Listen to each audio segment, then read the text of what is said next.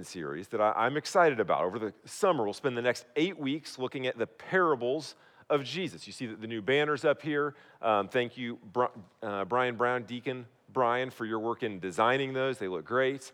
Uh, and we'll take kind of this, this summer series to look at the, the parables of Jesus, the truths hidden in plain sight. That, that's what a, a parable is and what it communicates a, a, truth that's hidden in plain sight. And this story helps us to, to see it. If you, if you track that into kind of an a, acrostic, truths hidden in plain sight, you get the acrostic THIPS. So we, we thought about titling the series THIPS Don't Lie, but uh, ultimately thought better of it and decided just to go with parables, truths hidden in plain sight. But this particular parable, the, the, the, truth of grace of the vineyard workers, was, was very intentionally selected to begin the series. Because you never graduate from grace, right? The, the heart of the message of the Bible, the heart of the message of Christianity is the message of grace. And so we intentionally start with the parable that brings out explicitly the, the truth of grace. And maybe you're familiar with the concept of grace, or maybe you're not quite certain what it means. You see it all over the place. There's lots of churches named Grace.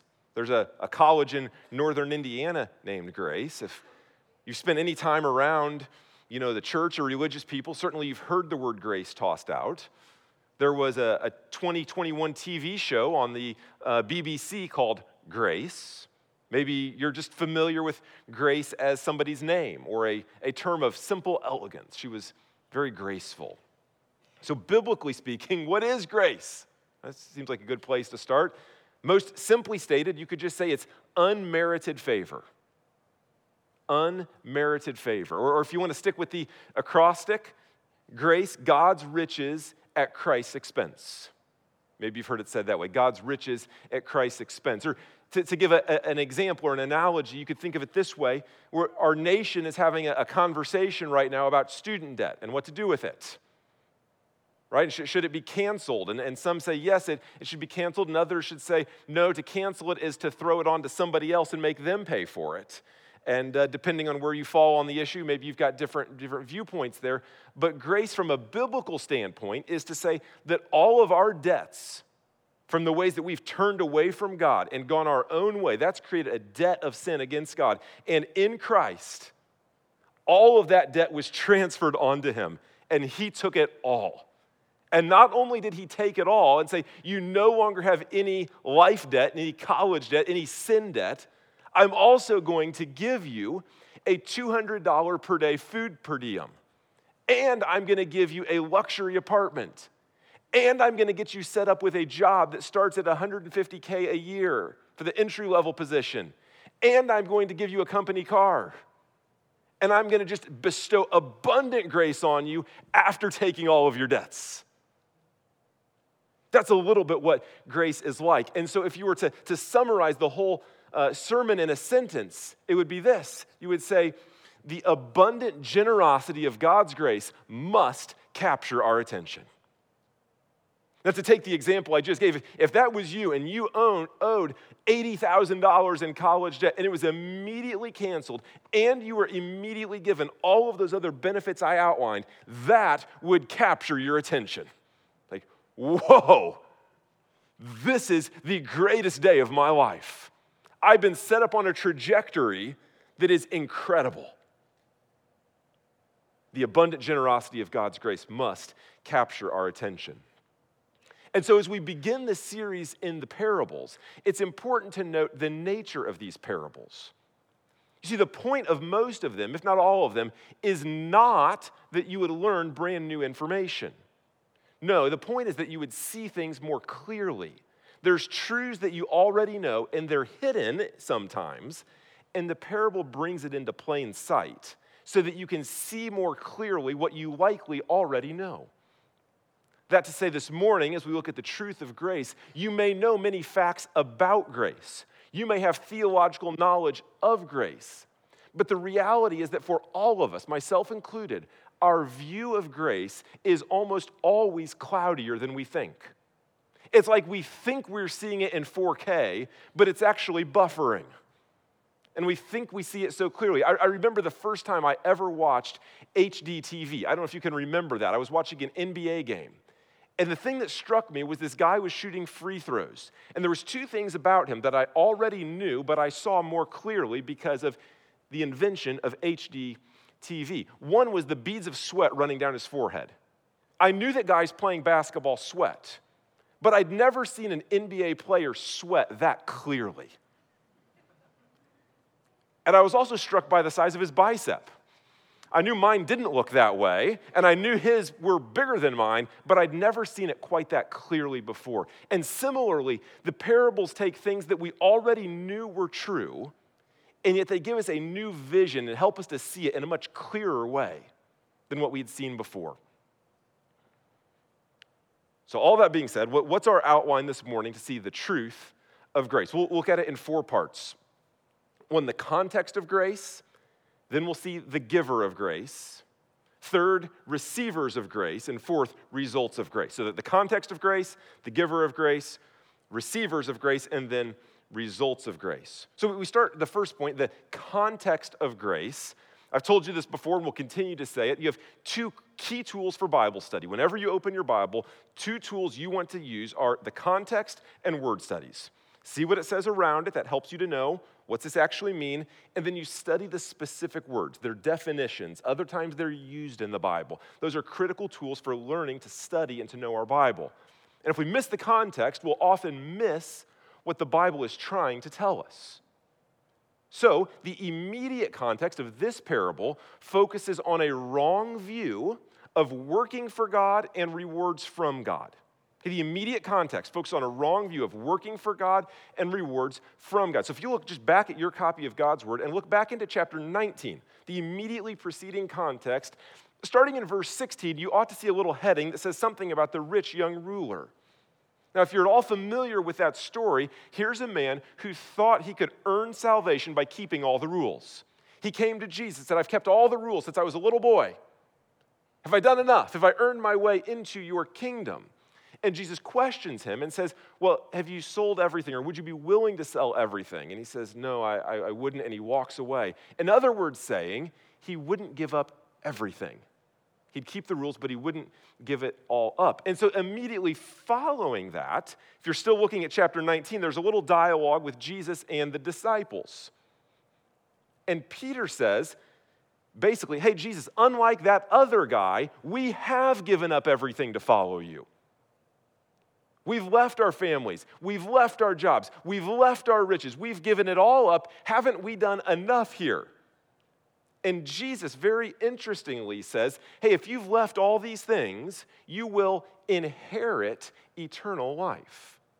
Now, it's a key little play on words that Jesus gives there because he says, Yes, you've given up more, and that's good, and that's required that you die to self, pick up your cross, follow me. You've got to, once you put your hand to the plow, not look back. Peter, good job. But he doesn't say, catch what he doesn't say. He doesn't say, Peter, you've given up everything, therefore you've earned eternal life. No, he says, therefore you have inherited eternal life. You don't work for an inheritance, it's given. And right after both of those little dialogues comes this parable. It's in the context of saying wrong views of working for God. The rich young ruler thought he could get away with keeping a little back for himself and rewards from God, where Peter thought, maybe I could earn my way to heaven. And Jesus says, No, no, no, no. You've misunderstood, Peter. You inherit eternal life. So you would say it this way to, to summarize then that grace is opposed to earning, not effort. Grace says you cannot earn your way to God, but it does not reduce or oppose or work against the need to exert effort for God in following God. This is so important for us to understand that grace is opposed to earning, not effort, because perhaps the most widespread heresy in all the world gets this wrong. And it says basically, if I'm a relatively good person, I'll live with God forever in eternity. I'll go to heaven if I'm a decent person. I can earn that by living a basically good life. It's the most widespread a uh, heresy in all the world, and it is 100% false. There is nothing you can do ever to earn a relationship with God or eternity with God. It's wholly of grace.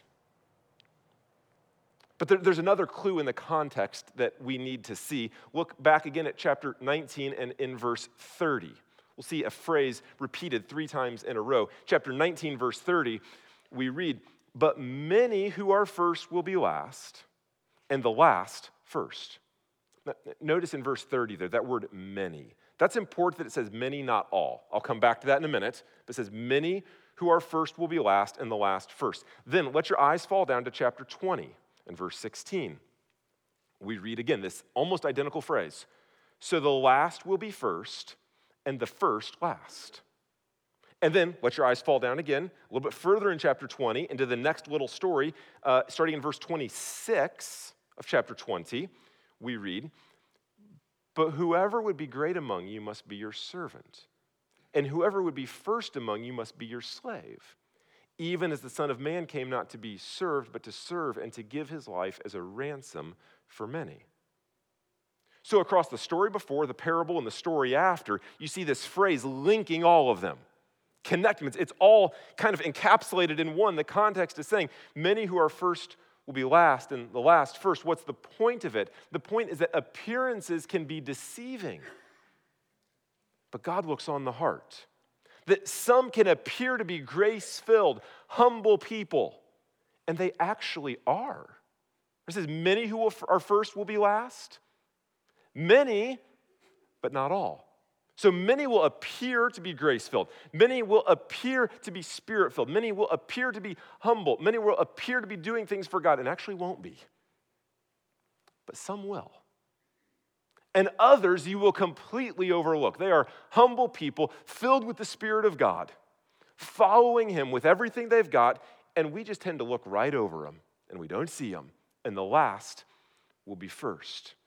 You see, there's a, there's truth hidden in plain sight here that grace will produce works, but pride can also produce works. So be discerning and be wise. With that, with that, little bit of context there, it helps us to come to the parable, knowing what comes before, what comes after, what unites it all, and start to look more specifically at the parables. That brings us to our second point the giver of grace the giver of grace. Now, if you're taking notes or you jot these things in the, the margin of your Bible, the giver in this parable represents God the Father. Important to note that. The giver represents God the Father. So if you're looking down in Matthew 20, verse 1, we see uh, the master of the house, he's called. And then in verse 8, he's called the owner of the vineyard. Verse 11, drop down a little bit more, he's called the master of the house clearly portraying God the Father, the master, the owner who's over all of it. And in the parable, what we're seeing about the giver of grace is this a beautifully rich picture of who God is.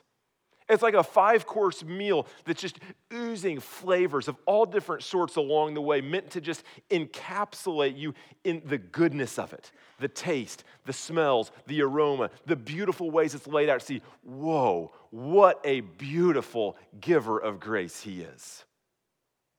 If you just quickly move through the, the, parable, the master seeks the workers out. Verse 1 says, He went out, He sought them. In a, in a similar way, God is the one who sovereignly initiates grace because there's nobody who's seeking Him. Were He not seeking sinners, no one would be recipients of His grace. And were the master not seeking workers, none would come to work for Him. We see the master continuously calling, right? At, at, at the third hour, which represents about 9 a.m. So the, the, Jewish day is 6a to 6 p, so that the third hour is 9 a.m., the sixth hour noon, the ninth hour 3 p.m., the 11th hour 5 p.m. All through the day, the master is continually calling, going out, seeking more workers. Similarly, God the Father is continually calling. He says, Where are there more people I can extend grace to? And where can I extend more grace to those I've already called? The master of the vineyard, the owner of it, generously sets the terms. A denarius is the payment, it's about a day's wage. And these, these day laborers needed that full day's wage. And so, whether they worked a whole day or only one hour, he generously gives them a full day's wage. Similarly, God the Father generously gives eternal life to all who would follow him, whether they followed him for 80 years or 80 seconds, whether they've given immense amount of their time, talent, and treasure to him, or they've given none at all because they just got saved at the end of their life. He generously gives eternal life to all who will follow him. The master of the house, the vineyard, sees that these day workers are very needy. You see, the day laborers in that culture were among the neediest and among the least protected members in all society. You think about being dependent upon daily contract labor. It does not put you in a economically stable position, and it doesn't give you a socially elevated position. See, if they didn't have these labor, the, uh, the work provided and the full day's wage, it's not like they had a big bank account to lean on for food for the day. They would starve without this. And so the, master sees their neediness. And yes, he's helped by their work, but they're more helped than he is. They need him more than he needs them, might be a, a different way of saying that. And, and God the Father, in in a similar way, is seeing us as spiritual beggars. There's nowhere for us to go for grace except to Him. There's no source of life except from Him. We need Him way more than He needs us. You see the generosity just oozing on every single layer of this giver of grace. And yet, in the conclusion of all of it, at the end, a complaint is brought. You were unjust. You weren't generous enough. Who are you to take this from me or give more to them? And yet, even in that, even in that, he's so generous and gracious in his response. Look back at Matthew 20, verse 13. Look at this. They complain in verse 13. What is the, what's the very first word of verse 13? Friend. I'm doing you no wrong. Friend, even in their complaints. And as the master responds to them, so God responds to us. In fact, in John 15, Jesus would say, I no longer call you servants, but friends. Clear imagery being tied in there, saying, friend of God. That's who you are. If you have followed me, if you've received my grace, I've taken all of your debts and I've bestowed grace upon grace upon grace to you. And it's not just on your good days. Catch this. This is on the worst complaint, perhaps, that these folks have ever leveraged. In the, in the midst of that complaint, in the midst of their spiritually hard and unthankful hearts, he leads with friend. He doesn't roll his eyes at their entitlement. He doesn't smirk when they lose their step. He doesn't thunder down judgment when they miss the mark. He doesn't give the silent treatment when they're bitter or hold a grudge. Why? Why is that? Why does he lead with friend? Because he knows that them and us have something very much in common. It's that all of our spiritual engines generally, naturally run at about 5,000 RPMs trying to prove that we're good enough. We naturally are redlining, trying to say, Yes, God, I'm, I'm a good person. You should be proud of me. You should see the things that I've done. I'm trying to earn your favor. And He's gently, graciously helping you to downshift, to put it into first gear and let Him drive to enjoy Him and being in His presence. He's saying, just be with me because I love you. I abundantly give grace to you so that my relationship with you is contingent upon my grace and Christ's performance, not your goodness or your performance. You can relax. It depends on me, not on you. And so, a clear and unmistakable image of this master of the house, this giver of grace, begins to emerge. The owner demonstrates abundant generosity with layer upon layer upon layer of undeserved goodness. It's a similar picture of what we get in Psalm 16, verse 11, where the psalmist would say, uh, In your presence are pleasures forevermore in your presence, at your right hand, are pleasures forevermore. Grace upon grace upon grace flows from the giver.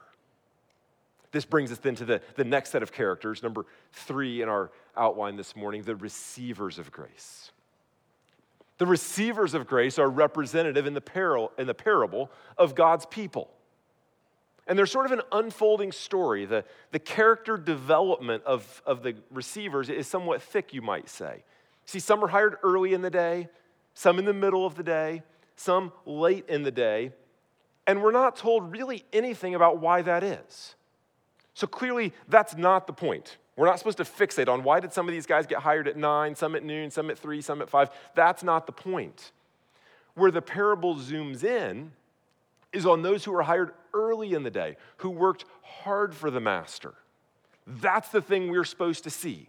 So, the truth hidden in plain sight is that there is a particular danger for those who have been hard at work for the master for a long time. So, just pause and identify is that me? Matthew 20 says the truth hidden in plain sight is that there is a particular danger for those who have been hard at work for the master for a long period of time. It's telling us that spiritual pride has a long latency period.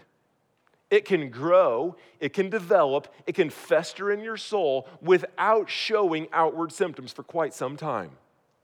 Because these guys were blind to it, and it was, it was so obvious to everybody else around, but they didn't see it in themselves. And like them, it is so easy for us to genuinely love Jesus, but meditate briefly on him before dwelling long upon the work that we've done for him. That we can easily love the reward more than we love Jesus. That we can desire the gifts more highly than we desire the giver. That we can love what our dad can give us more than we actually love our dad himself. There is massive danger for us here. We must not miss how we are so very like these receivers of grace in Matthew 20. At the end of the parable, the, the punchline comes from the whole thing. The biggest truth hidden in plain sight. Look back at verse 16. We read this previously. It's repeated before, during, and after the parable. And it is the, the high mark, the, the crescendo of the parable, where Jesus says, So the last will be first, and the first will be last. In other words, saying it's so easy for you to be filled up with what you're doing for God before you're being with God. You've got to see there's major danger here.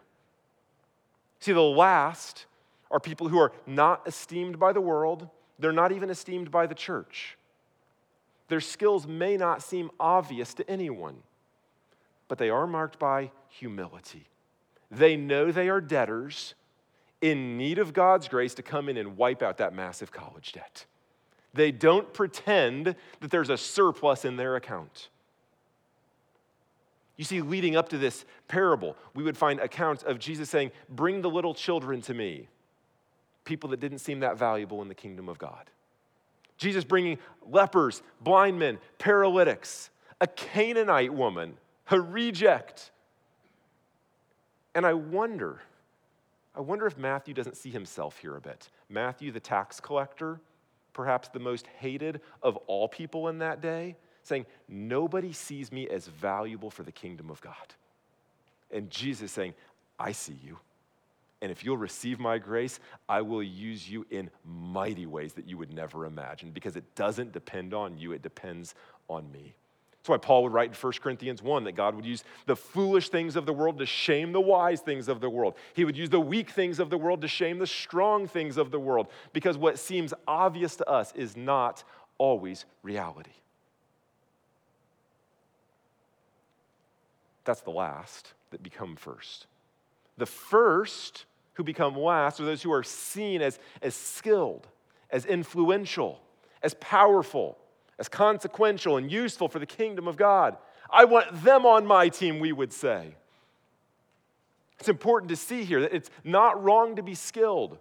It's not wrong to have gifts, but to recognize that your skills and your gifts aren't enough. They're not essential. To go back to the parable, working hard all day is good. It was right of those laborers to use their skills and to work hard all day. But humble faith and dependence on grace is what's essential. The problem wasn't that they worked hard and were very fruitful in their labors. The problem is they began to say, Look how much I've done, instead of saying, Look how much you've done. That's why it's so significant in 1930, chapter 19, verse 30, that says, Many who are first shall be last. It's not wrong to have skills, it's wrong to rely on those instead of and over the grace of God. That is to say, it is possible to be gifted and humble, but it's hard. So, the question we have to begin to ask, continue to ask, is Am I truly humble? We talked recently, the last couple weeks, about how much God hates pride all over the Bible. So hard to see it in ourselves because everybody knows somebody who's really narcissistic. You just had somebody come to your mind right there. It's not hard to think of the narcissist in the family or in the office or on your cul de sac who's always talking about themselves. It's hard to see it in ourselves. Yet Paul would write in 1 Corinthians 12 if anyone thinks that he stand, take heed lest he fall. Look inward. You see, the grumbling laborers in the parable, they knew they had nowhere else to turn. They knew they were dependent upon the master for labor and for the denarius by which they could buy bread for their family. Yet, somewhere along the way, they became way more aware of their own abilities than the master's generosity. They had the head knowledge that we need you. We need your grace, Master. We need your generosity. But along the way, their eyes got shifted to seeing here's what I bring to the table. That is to say, that one mark that you're growing in grace, sermon is the truth about grace, one mark of growing in grace is that I'm becoming more and more and more aware of my dependence upon the Master. I see my sinfulness, I see my deficiencies, I see my weaknesses, my spiritual weaknesses more clearly. I don't just see that my hip hurts more as I get older, I see that my soul needs Jesus more as I get older. And if you track the Apostle Paul's writing, it's so fascinating to see how this developed in his life. So, one of his first letters is 1 Corinthians, uh, in chapter 15, he would write that he was the least of the apostles. So, there's the, the 15 spiritual all stars, we might call them. And he says, Yeah, I'm kind of a bench warmer. I'm not that great. And a little while longer, he writes the book of Ephesians. In Ephesians 3, he says, I'm the least of all the saints. So theoretically, he'd be growing in grace, growing in the knowledge of the Lord, growing in spiritual maturity. And as he does that, he says, I'm no longer the bench warmer on the all star team. I'm barely on any of the teams. I'm the least of the saints. And then one of his later letters, 1 Timothy, he says to Timothy, I'm the foremost of all the sinners. So, through the progression of Paul's life, his early stuff, he says, I'm, I'm a bench warmer on the all star team. And he grows in spiritual maturity and says, I'm barely on any of the teams. And he grows in spiritual maturity and says, Man, I need grace. I'm so spiritually weak. I'm so sinful. I'm so full of what I bring to the table instead of what Christ brings to the table.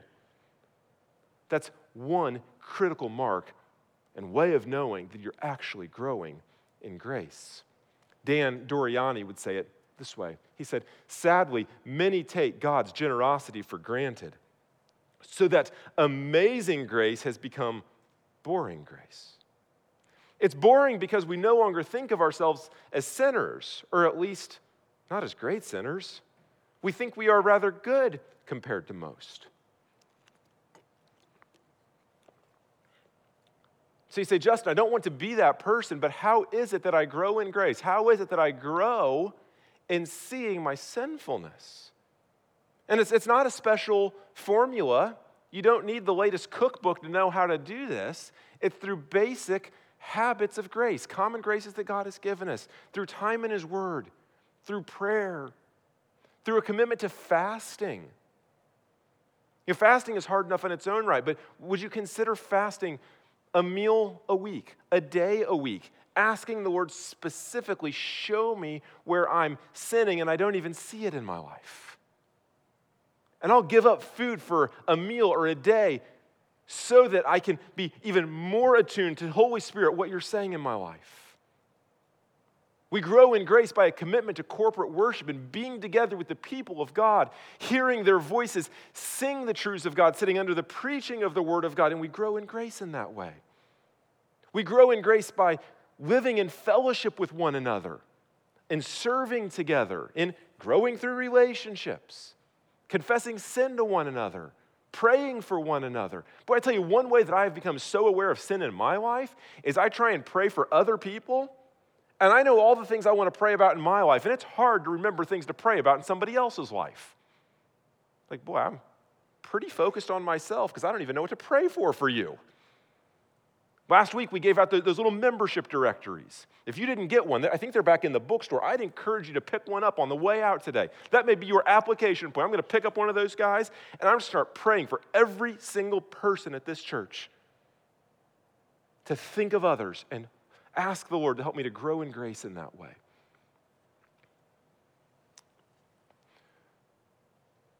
And the parable tells us one of the core ways that we know that spiritual pride has metastasized in our heart.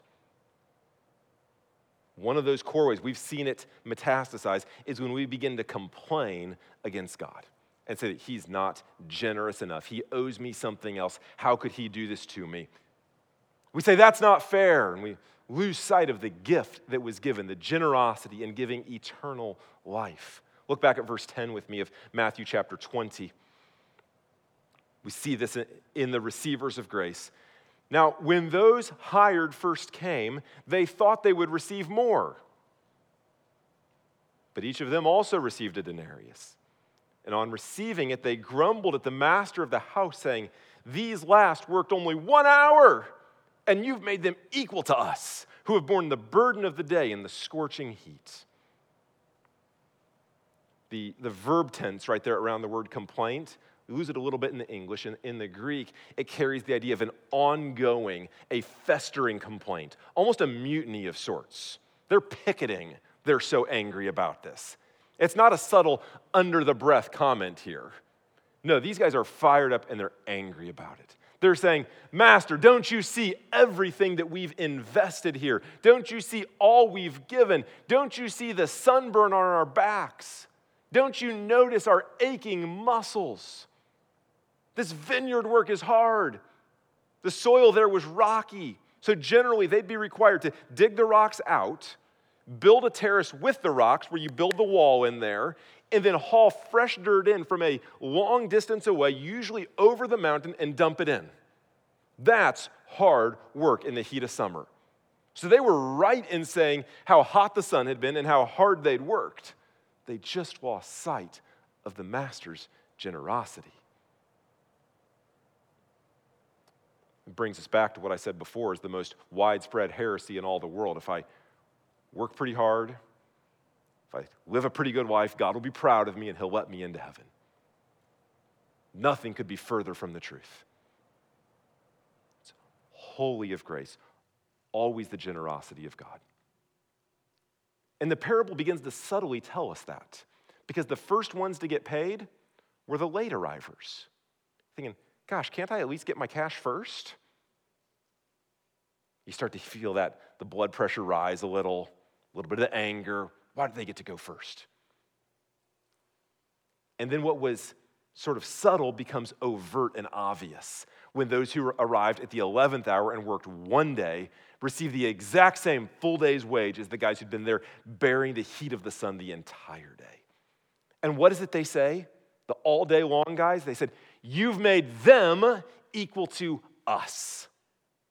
We're better than them. We've worked harder than them. We've labored more than them. How could you elevate them, Master? That's so unjust of you. And of course, in the example, the, the parable, it seems sort of obvious. That's why it's a truth hidden in plain sight, because we have to ask, how would I do this? I can scoff at them. Don't do that. This is a truth about my heart and your heart. It's not only a truth about first century hearts, it's a truth about human hearts. Imagine yourself arriving at the gates of heaven, having trusted wholly in the person and work of Christ, none of your own, and your mansion that you're waiting for is right next to a terrorist or a school shooter. You say, You've made them equal to me. Your, your, mansion is right next to a boss or a spouse who has made your life incredibly difficult for years. How could they be here equal to me?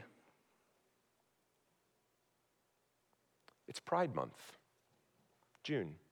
Imagine you get to heaven and there's a, a political activist that you can't stand. You see all the ways they're destroying the culture, the society, the country, the world. And they're somehow, unbeknownst to you, have repented of their sin, have followed Jesus, have a mansion right next to yours. You've made them equal to me. Guys, it doesn't depend on our performance, it's upon grace that none of us deserve. It's so easy for pride to slip in and to think that I'm above them. And the master's saying, guys, let your RPMs come down. Quit revving the engine of your own good works and fall on grace. Don't you see there was no hope for you if I wouldn't have extended grace in the first place? You never would have had a job to get this denarius to pay for bread, and you never would have had eternal life had I not generously and graciously pursued you. Verse 15, what does the master say? Look down. He says, Do you begrudge my generosity? Have you begun to think that you deserve it? We just sang a song to open the service today, the Christ, our hope in life and death. And there's a line in there that, that we sang What truth can calm the troubled soul? God is good. God is good. And I wonder if sometimes we believe that, and sometimes we sing it but don't. And the story of our life, the song of our life, says, What truth can calm my troubled soul? The truth that calms my soul is that I worked hard for you, Jesus. That's what I take solace in. What truth can calm my troubled soul? I didn't yell at my kids today, Jesus. I stayed late to help my lazy coworker, even though I knew I wouldn't benefit. That's what calms my soul today, Jesus. That I took a stand at my job and it cost me. That's what I'm proud of, Jesus. That's what comforts this soul. That I didn't curse at that maniac who cut me off on 465. That's where I find solace for my soul today. I had self control.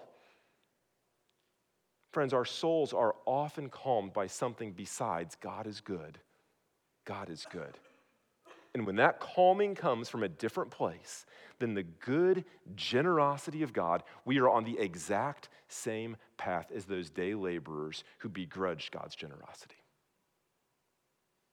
Those are the receivers of grace. We have to take a long inward look there. So as we consider that where they're at, the context, and then the giver, the receivers, it brings us forth and finally to the results of grace. To the results of grace. What are the results of receiving God's riches at Christ's expense? What are the results of receiving unmerited favor? Well, there are certainly more than we could count in our remaining five to 10 minutes here. But let me just point out two of them for you from the parable. Here's the first result of grace. Number one, grace excludes grumbling. Grace excludes grumbling. It leaves no room for me to grumble against God. The reality is, we grumble against God more than we realize. Sometimes it comes out verbally, sometimes it's a thought we dwell on, and other times it's almost subconscious, but it's just rattling around back there in our psyche, thinking that God ought to give us something better than He has. And all over the Bible, you see God bringing to light evidence of His people grumbling against Him. Not merely to say the people back then were really bad, but so that we'll see it and recognize, yeah, I'm a lot like them too. So let me just share a couple of those examples so that we can see this. Numbers 11, 1. Go back to the very beginning of the Old Testament. Now the people became like those who complain of adversity in the hearing of the Lord. And when the Lord heard it, his anger was kindled. The fire of the Lord burned among them and consumed some of the outskirts of the camp. Or Numbers 21, a few, few chapters later. And the people spoke against God and against Moses. They complained, Why have you brought us up out of Egypt to die in the wilderness? Begrudge the generous gift of deliverance from Egypt? For there's no food and no water, and we loathe this worthless food. Then the Lord sent fiery serpents among the people, and they bit the people, so that many people of Israel died. Did you hear what they said there? There's no food and no water, and we loathe this food. There's nothing to eat in this house. Means I don't like peanut butter and jelly and bananas and blueberries. We begrudge generosity, grace upon grace that's been given. We just want something different. Philippians 2, Paul would write simply, do all things without grumbling or disputing. And then to sum it all up and to help us understand how it fits together, Paul in 1 Corinthians 10 would write the following on the screen we must not put Christ to the test as some of them did and were destroyed by serpents, nor grumble as some of them did and were destroyed by the destroyer. And catch this part here. Now, these things happened to them as an example, but they were written down for our instruction, on whom the end of the ages has come. They were written down for our instruction. They were an example to us. So when I can't fathom why God would bless that person or that business or that school or that church, grace teaches me that I've received way more than I ever deserve. And when I don't understand what's going on in my life, when my life feels like a tornado and I'm strapped to the inside of it and I can't get out of it, God, what are you doing here? Why would you do it this way? Grace teaches me that I've de- received way more than I ever deserve. It teaches me that God is always good, just like the moon is always round. And sometimes the clouds cover the moon, and I can't see how round it is, but it's always round. And sometimes it's only partially lit up, and I can only see a sliver of a waxing or waning crescent but the moon is always round. And grace teaches me that God is always good, even when I can't see it all. And the great part about this is that grace even extends to us in our grumbling. That when we grumble, how does God respond? Friend, I love you. I'm here for you. I've already forgiven your grumbling. It leads to sing, Marvelous grace of our loving Lord grace that exceeds our sin and our guilt. Yonder on Calvary's Mount outpoured, there where the blood of the Lamb was spilt. Grace, grace, God's grace, greater than all our sin.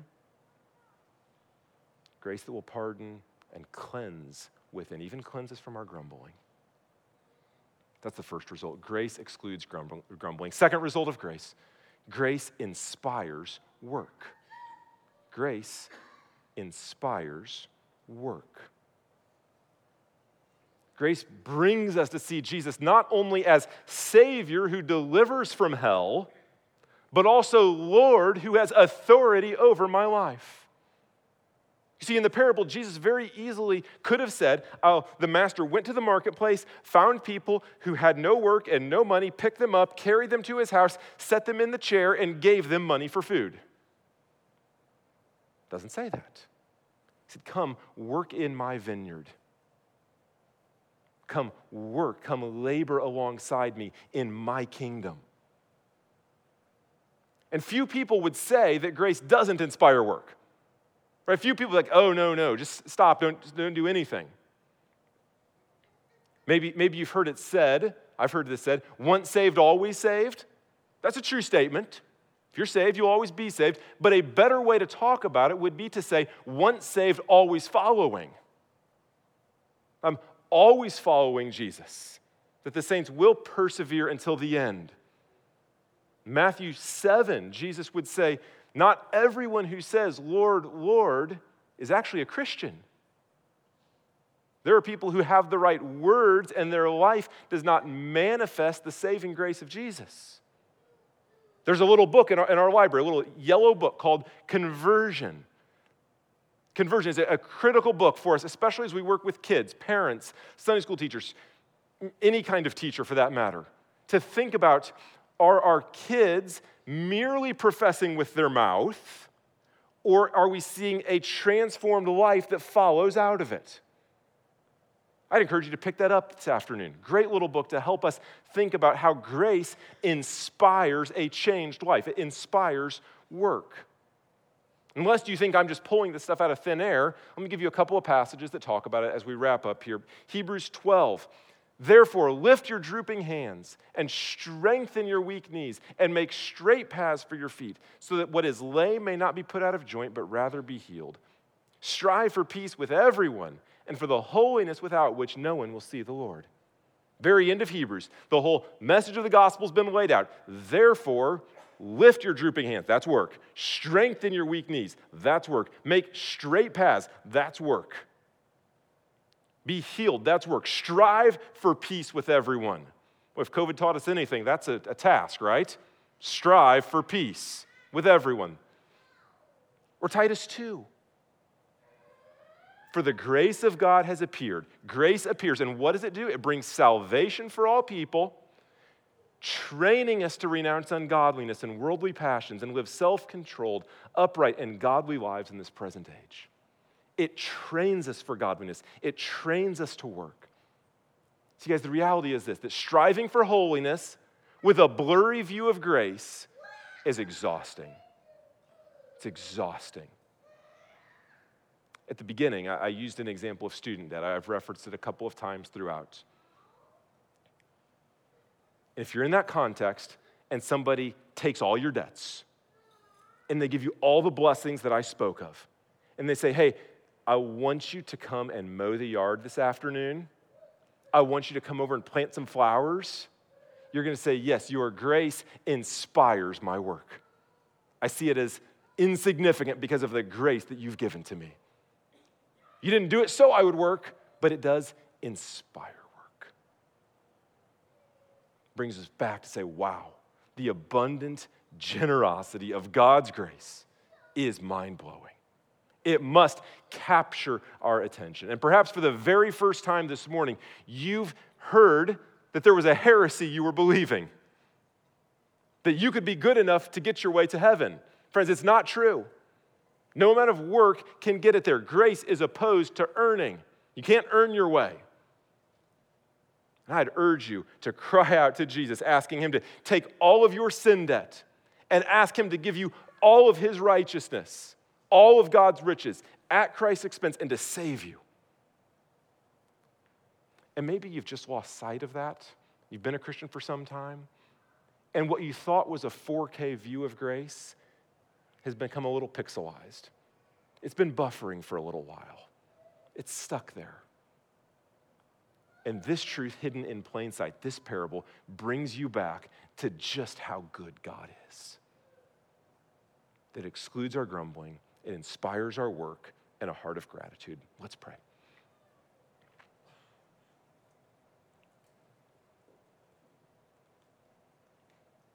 Father, we thank you for grace.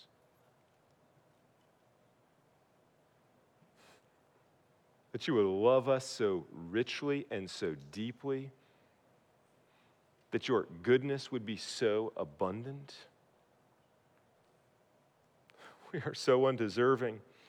We receive it and still complain, or we don't get busy working for you. We ask that your abundant generosity this morning would capture our attention you would change us to be more like your son, Jesus. We pray these things in your name. Amen.